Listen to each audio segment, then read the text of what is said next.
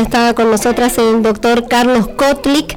Él es el jefe del servicio de oftalmología del Hospital Humberto Notti. ¿Cómo estás, Carlos? Muy buenas tardes. Hola, Anita. Un placer realmente muy grande estar acá. Qué lindo, qué lindo tenerte acá en el estudio. Muchas gracias por venir. Al contrario, me gusta más así que con esto que, que, por teléfono que me ha tocado otras veces. Y muchas veces ha salido por aquí en los distintos programas que hemos tenido en los distintos horarios, pero bueno, en todo salud yo me puedo apropiar de tu palabra porque nos conocemos desde que tenemos el programa. 26 años tiene el programa, así que imagínate, éramos tan jóvenes. Yo estaba en la residencia, me acordaba, y me mandaban de la residencia para participar con vos. ¿Viste? ¿Te Hace un montón, ahora sos el jefe de servicio. Bien, pero vos me trajiste una inquietud muy importante que algo fuiste diciendo en algunos momentos cuando estábamos en pandemia y les decías a Cari, Karina Bravo, que está en las noticias ahora, pero haciendo entrevistas con ella, le decías, ojo, porque necesitamos que los chicos y las chicas estén en, en, en, el aire, en la luz solar, porque las pantallas te están haciendo daño, pero ahora me traes otro detalle y es un negocio que están haciendo las ópticas. A ver, contame bien desde el principio. Vamos al principio, me parece que eso es lo mejor, sí. Ah, yo estoy estudiando lo que se llama la progresión de la miopía probablemente por estímulo de la doctora Mulet, que fue mi, mi, tutora, de paso la ayudamos a donde esté. Así. Sí, su espíritu eh, está dando vuelta por todos lados donde se hable de oftalmología. En el año 95, la miopía es que el ojo es más largo de lo que tiene que ser. Está desenfocado porque es más largo. Y si tenemos un niño que tiene 6 años y que tiene el ojo más largo, cuando tiene 7 años lo va a tener más largo, cuando tiene 10 años lo va a tener más largo. Es como si uno tiene un niño que calza 45, le voy a asustarse porque dónde voy a comprar zapatos después. Entonces, desde hace mucho tiempo que sabemos que hay que evitar que los niños le crezca más el ojo. Eh, desde 1905, un oculista Straub, 1905, ciento y pico años atrás, él, dijo que las alturas de las personas se distribuyen según la distribución normal de Gauss. O sea, algunos son un poquito más altos, otros son más petizos, pero siguiendo la distribución normal, la gaussiana que estudiamos todos alguna vez en, la secundaria. Eh, los perímetros cefálicos se distribuyen según Gauss también. ¿eh? Unos son más cabezones, unos son menos cabezones. Eh, los pesos, unos son más gordos, unos son más flacos. Pero las refracciones humanas no. Las refracciones humanas de 1905 sabemos que los normales son muchos más que lo esperado según el azar. Hay algunos miopes, hay algunos hipermétropes, pero la inmensa mayoría es normal. Tiene una curtosis, decimos que la curva es leptocúrtica, eso es para los matemáticos, pero lo que importa es que hay algo, desde 1905 sabemos que hay un mecanismo activo, algo pasa durante la infancia para que los ojos crezcan lo que tienen que crecer para no hacerse ni un milímetro más largo ni un milímetro más corto. Tienen que crecer exactamente. Y que haga que la mayoría de la población esté encuadrada dentro de la visión normal. Mucho más que la mayoría esperable según la SAT. Porque la mayoría dice que 1,72 es la altura media, pero no todo el mundo mide 1,72, unos son más unos son más altos.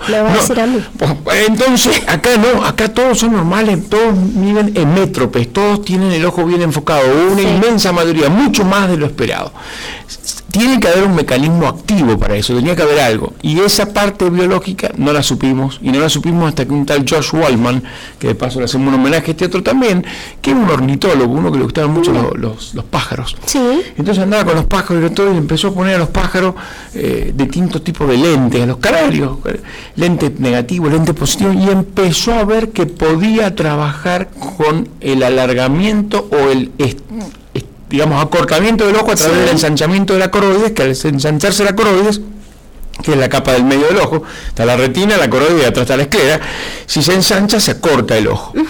Y entonces empezó a ver eso ya en la última década del siglo XX y empezamos a ver eso que decía Strauss desde hace 100 años atrás, que cómo podemos interferir con los segmentos corporales, las geishas en Japón, eh, las mamás que quieren que la... Claro, les ponen esos zapatitos cortitos, chiquitos de madera, porque no crezca el pie, porque si tienen 12 años y le creció más de 34, no, no los dejan ser gays. En Myanmar les ponen unos anillos en el cuello a las mujeres para que se les estire, porque si no, o sea, trabajan con los segmentos corporales manejando los distintos alargamientos o no crecimientos. Nuestros huarpes acá, cuestión de ir al museo del, lago, del parque, de que le ponían una tablita y se les tiraba la cabeza para arriba. Entonces lo que nosotros tenemos que hacer es, si sabemos que los chicos se van a alargar el ojo, ver cómo hacer para que no se le alargue. Si voy a descubrir que un niño es mío, pero 6, a los 7, a los 8, a los 10, a los 12 años, hay que evitar que siga creciendo el ojo creciendo literalmente, alargándose. Alargarse es miopía. No podemos permitir que se alargue. Y durante años, eso? durante años le daba el lente, al año siguiente le da otro lente, otro lente, le da otro lente. Entonces ahora sabemos que tenemos una, las cosas que yo primero estudié hace mucho tiempo con la doctora Mulet, es un hipotensor, le bajo la presión al ojo, al ojo, cuando hay algo que falla y que no se metropizó, no se hizo normal como tenía que ser, no pasó esto, que el ojo creció como tenía que ser justo, algo falló una de las cosas que usábamos, lo primero, es menos presión, al menos cuando hay, el ojo está menos más pachango, menos, menos presión, menos, menos apretado, y va a crecer menos, porque se estira menos. Entonces esa es una cosa que empezaron a funcionar. Y después este Walman empezó a estudiar un montón de cosas y ahí empezamos a saber cómo trabajar con esto. Lo primero que, que, que que se usa hoy es la atropina superdiluida, una droga que conocemos hace 150 años, muy vieja, pero muy, muy diluida. normalmente se vende al 1%, la usamos al 0,01%, o sea, una diluida en 99 gotas, en 99 gotas, y, eso funciona perfectamente. Una gotita por día de esto tan diluido, que es prácticamente agua pura, evita la, progresión de la miopía, acompañado del aire libre que vos decías. Bien. ¿Qué pasa esto? Porque los chicos están metidos adentro, juegan a la PlayStation en vez de jugar como nosotros la pelota afuera, juegan en la computadora, pantallas, pantallas, todos metidos adentro. Y se pensaba que el trabajo de cerca, al estar adentro, hoy pensamos que es la falta de luz. Mira. Entonces, la luz, como bien dijiste al principio, es importantísimo para que el ojo regule su crecimiento. Y sabemos que no es el ojo entero, sino que cada parte, yo puedo, se han hecho estudios donde a una parte de la retina se le estimula y a otra no, y una parte se miopisa y una no. Es, es un fenómeno local de cada parte del ojo. Entonces, necesitamos que haya luz. Se hicieron estudios en, Tel Aviv, se hicieron con primos hermanos, todos niños genéticamente iguales, porque la miopía tiene esto, de un jardín de infantes entre los 4 y los 6 años, tenían 6 habitaciones, una le pusieron luces como el del estadio, así una cantidad de luz molestísimo, la otra una luz normal como la que tenemos acá. Los chicos que estaban en esa luz tan terrible no se miopizaron, no se les alargó el ojo. Entonces, atropina, aire libre, estar afuera, porque con las luces normales que tenemos adentro no alcanza. Decimos tiene que estar en 2.000 o 3.000 lux. Los que hacen fotografías saben que miden en lux la iluminación. Acá habrá 300 ahora, que tenemos cuando 1, 2, 3, 4, 5 tubos que viendo. Con estos cinco tubos que tenemos prendidos ahora tendrá 300 lux. O sea que no es solo la luz eh, como la luz del sol, que es muy potente, sino también lugares muy iluminados, pero nadie está en lugares tan iluminados. No sabemos si, si al aire libre eran neones, eran qué, ahora sabemos que es luz simplemente luz. Cuando vos estás al aire libre, no hace falta que estés al sol y que te queme. Van a decir, vamos a salir quemados como la como la claro, cáncer de piel. No, no, no, no, Va a estar a la sombra perfectamente, pero la iluminación, si vos apuntás el, luxómetro ese que yo digo, estás afuera, hay 5.000, 10.000 lux. Si lo apuntás al sol, hay varios miles de millones de lux. No, no hay que apuntarlo al sol, ni, es eso lo que me interesa, pero es, tiene que haber buena iluminación. Bien, Carlos, pero entonces allí es donde entra la cuestión esta del negocio. Bueno, hay negocio y no hay, y, no hay negocio, hay muchas cosas. Por ejemplo, una de las cosas interesantes que están, que están hablándose ahora es eh, lo de cambiar el uso horario. Sí. Porque entonces los chicos irían a la escuela de día y eso no hay ninguna prueba, nunca hemos tenido la posibilidad de hacer estos estudios. Sí hicimos estudios durante la pandemia y vimos que la progresión de la miopía en la pandemia, que estaban metidos adentro, acá en Argentina lo hicimos, progresó la miopía más de lo que había progresado en el 19 cuando los chicos no estaban tan metidos adentro. Nunca hicimos con el cambio de iluminación, pero si uno va a la escuela a las 7 y media de la mañana, que es de noche, y no están, no están iluminados, seguramente es muy bueno el cambio del uso ¿Para qué? Por otro lado, sería el que nos corresponde, el que corresponde a Buenos Aires, acá nos corresponde el menos 5, nosotros nos correspondería el menos 5, pero aunque sea el menos 4 es mejor que el menos 3 que el que estamos usando, que es el de Río de Janeiro, y habría más luz. Eso es uno. Lo que vos decís del negocio no es otra cosa, que es el Blue Light Cut, el, Blue Light Protect. ¿Qué es lo que se le ponen a los anteojos Marcas comerciales para evitar la luz azul. Y supuestamente lo de la luz azul evitaba la progresión, para muchas cosas, unas decían que evitaba la progresión de la miopía y hoy vemos que no, es así, exactamente no es así, sino que al contrario. La, esto de la, de la de la miopía, de la progresión, se estudia, como bien dije, con Joshua Wallman en, en las aves. Las aves vienen de los dinosaurios. Las aves tienen la esclera de cartílago, mientras que los mamíferos, nosotros tenemos la esclera de colágeno. Entonces yo quiero alargar el cartílago, tengo que poner más cartílago para que se alargue. Si yo quiero alargar el colágeno, tengo que poner menos colágeno para que sea más distensible y se estire más. Entonces, el, mecanismo es distinto y efectivamente la luz hace que en el cartílago se reproduzca más y sea más y en, el, en, los mamíferos, en el colágeno, haya menos. Cuando digo aves que vienen de los dinosaurios, los reptiles también tienen estas, estas eh, eh, escleras que son de cartílago. Y cuando decimos que usamos la atropina, no tiene nada que ver con el efecto muscarínico de la atropina, no tiene nada que ver con el efecto parasimpático lítico, que es el que nos hace dilatar la pupila, que es el que uno no puede ver de cerca. No, entra por otro efecto totalmente distinto por las células amácrinas de la retina, que no tiene nada que ver.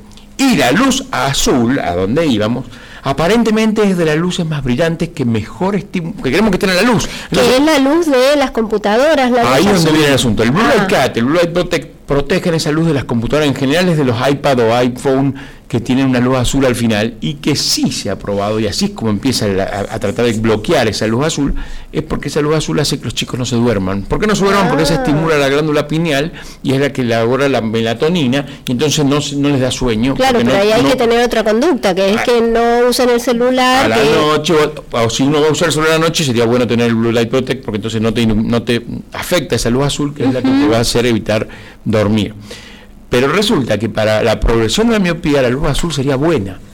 ¿Y por dónde están los, problemas? Que justamente la luz azul sería buena en los mamíferos, pero mala en los pollos, en los aves, en donde la luz roja sería la que es mala. Nosotros sería al revés. Entonces acá estaríamos hablando de que hay que buscar red light protector, red light bloqueando, CAT, y, y no el azul que es otra cosa muy nueva que estamos estudiando y que se está por venir, pero todavía de eso hay muchas dudas porque es muy distinto. Ahí sí que es diferente en reptiles y aves que en humanos. Bien, ¿y en adultos eh, es necesaria esta protección? Ah, en adultos puede ser si vas a tener mucha computadora, hasta acá lo que se prueba es eso, no hay nada, el sí el ultravioleta, el ultravioleta es malísimo, el pulso catarata, el pulso sí, el azul, el, azul es, hasta acá lo único que se sabe es específicamente sobre el, el efecto de la melatonina para el sueño, sueño vigilia.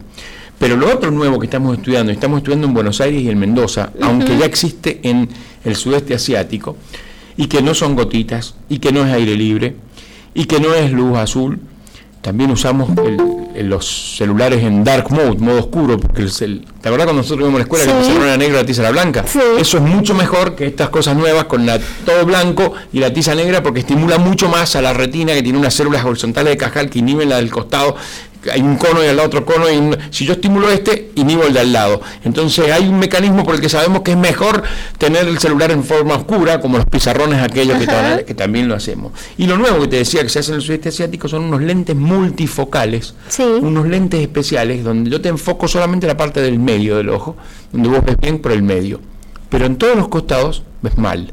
Y ves mal a propósito, porque ese ver mal hace que vos tengas que mover la cabeza y no el ojo, porque si no ves el ojo, ah, no ves bien. Pero te acostumbras, mover la cabeza y vas bien. Claro. Y ese lente evita la progresión de la miopía y no haría falta ni aire libre, todavía lo pongo en potencial, no haría falta, dicen en China, ni el aire libre, ni la tropina, ni nada. Y estos lentes los estamos fabricando acá en Mendoza y en Buenos Aires, y se lo estamos dando a un estudio que estamos haciendo, pero estamos viendo si funciona con occidentales y no con los chinos, con los ojos. Claro, lo que pasa es que los chinos tienen toda esta problemática que es donde vos decís que más se ha dado la miopía, ¿no? Hong Kong, Singapur, China son los lugares que tienen el problema porque son los que han tenido un desarrollo terrible y se quedan adentro. Justamente están todos, son los hoteles famosos que hemos visto en los, esos hoteles que se parecen nichos, eso existen, son cosas que tenés televisión, eh, iPad, computadora, pero todos metidos sin, sin luz. Y eso ha producido, anoche me acuerdo, nuestras madres nos retaban porque jugábamos con la pelota que era una media afuera en la calle todo el tiempo, también ahora les retan a los chicos porque están adentro y no salen afuera. Claro. Bueno, estos lentes especiales que estamos estudiando harían que a través de estimular el resto de la retina mal para que no se alargue. Y entonces tenemos un arma más, fíjate la cantidad de armas que te he dicho, la luz, las drogas, que son los hipotensores o la tropina, el, la, luz azul o luz roja, el, dark mode de los celulares, y ahora estos lentes multifocales que en principio son muy caros, pero que los estudios que estamos haciendo se los damos gratis. El asunto es que estamos estudiando tolerancia, pues son medio incómodos, no te puedes mover el ojo. No, pero sería maravilloso. La cabeza para todos lados. Pero entonces, ya para ir cerrando en conclusión, si tengo un chico, una chica que tiene miopía, y le dan anteojos. Y voy a comprarlos. Y me dicen, le vamos a poner la capa especial para que no, se dañe en la computadora, le digo, no. Puede ponerle antirreflejo, que es un filtro que viene muy bien para evitar el antirreflejo. Tampoco antes creía que servía para mucho, pero ahora es cuando estás con el, con el Zoom o con el Google Meet, si no tenés antirreflejo no los ves, entonces eso puede ser, pero el, el, bloqueante azul no estaría indicado para evitar la progresión de la miopía. Pero lo que es muy importante transmitir a la población es que si uno es miope y es un niño, pues si uno es miope y tiene 25 años, ya está, hasta ahí llegó, a los 35 va a tener lo mismo, a los 45 va a tener lo mismo, ya no le va a crecer el ojo, ni tampoco la falange, ni el pie, ni la nariz, ni la oreja. Así como no le crece nada. Exacto. Pero si uno tiene 10 años, 5 años, 10, 15 años y te está creciendo tu cuerpo, también te va a crecer la miopía. Y eso es lo que hoy no se, lo que hay que transmitir es que es un crimen hoy tratar la miopía solamente con el lente y no evitar la progresión de la miopía. Bien, perfecto. No puede ser solamente dar el lente para que vea bien, hay que evitar que crezca el ojo. Fantástico, bueno, eso me parece fundamental, así como también recordar cuándo se hacen los controles desde que nacemos para poder diagnosticar esto y que no ah. lleguemos al problema. Bueno, estamos ahora en el NOTI tratando de sacar el hospital afuera e ir a hacer controles afuera, pero lo clásico es el primer control entre los cuatro y los seis meses, que sería lo ideal eh, muy de bebé, muchos me dicen, pero esta edad todavía no lo ves, y si los chicos ven adentro del útero, porque nacen con los ojos abiertos, pero no entienden lo que ven, no entienden lo que ven, significa que tienen que aprender a ver. Exacto. ¿Mm? Ven la nariz de la madre, la nariz estimula para de por vida todos los que son estímulos de células verticales, la boca de la madre estímulos horizontales, la ojo de la madre y los estímulos redondos, tienen que aprender a ver. primer control a los 4 o 6 meses, el segundo control nos gusta alrededor de los 3 4 años, por ahí a los 4, los 4 tenemos un percentil, el 90% de los niños contesta bien, no, no, no se equivoca, a los 3 años estamos en el percentil 50 de quienes se equivocan, no nos gusta mezclar a los 4, después el ingreso escolar. Y permanentemente cada 3 años hasta los 40 y a los 40 una vez al año pues ya aparece la presbicia y los niños de 40 ya no son tan niños. Eso es otro problema. Los niños de 40. Bueno, sí, los niños de 40, las niñas de 45. Hay uno que se ríe, pero bueno, es que algunos hemos pasado eso. Karina te manda muchos saludos. Ah, Karina Bravo, nuestra compañera que está aquí. Mandarle un saludo también. He hablado con ella mil veces, creo que no claro. en la vida. Bueno, mira, acá esa M que está ahí en el MIT, esa M es Karina. Si abre la, la, la, cámara, la vamos a ver. La vamos a ver. Bueno, muchas gracias, Carlos. Gracias un gusto como siempre. Gracias a vos por difundir estas cosas que son mi pasión y estamos en eso trabajando la vez con estas investigaciones nuevas y todo. Y, ahí te está saludando Karina Bravo. Ah, muy bien. Saludos Karina entonces. Gracias entonces como siempre y bueno, nos mantenemos en contacto con todas estas novedades. Ahora estamos con esto que estamos haciendo esta investigación, me pareció muy muy interesante. Y hay, y hay que usar un lente siempre y que vean bien y además otra cosa para que no progrese la miopía mientras seamos niños. Muchísimas gracias. Muchísimas, por supuesto. no tengo ninguna duda.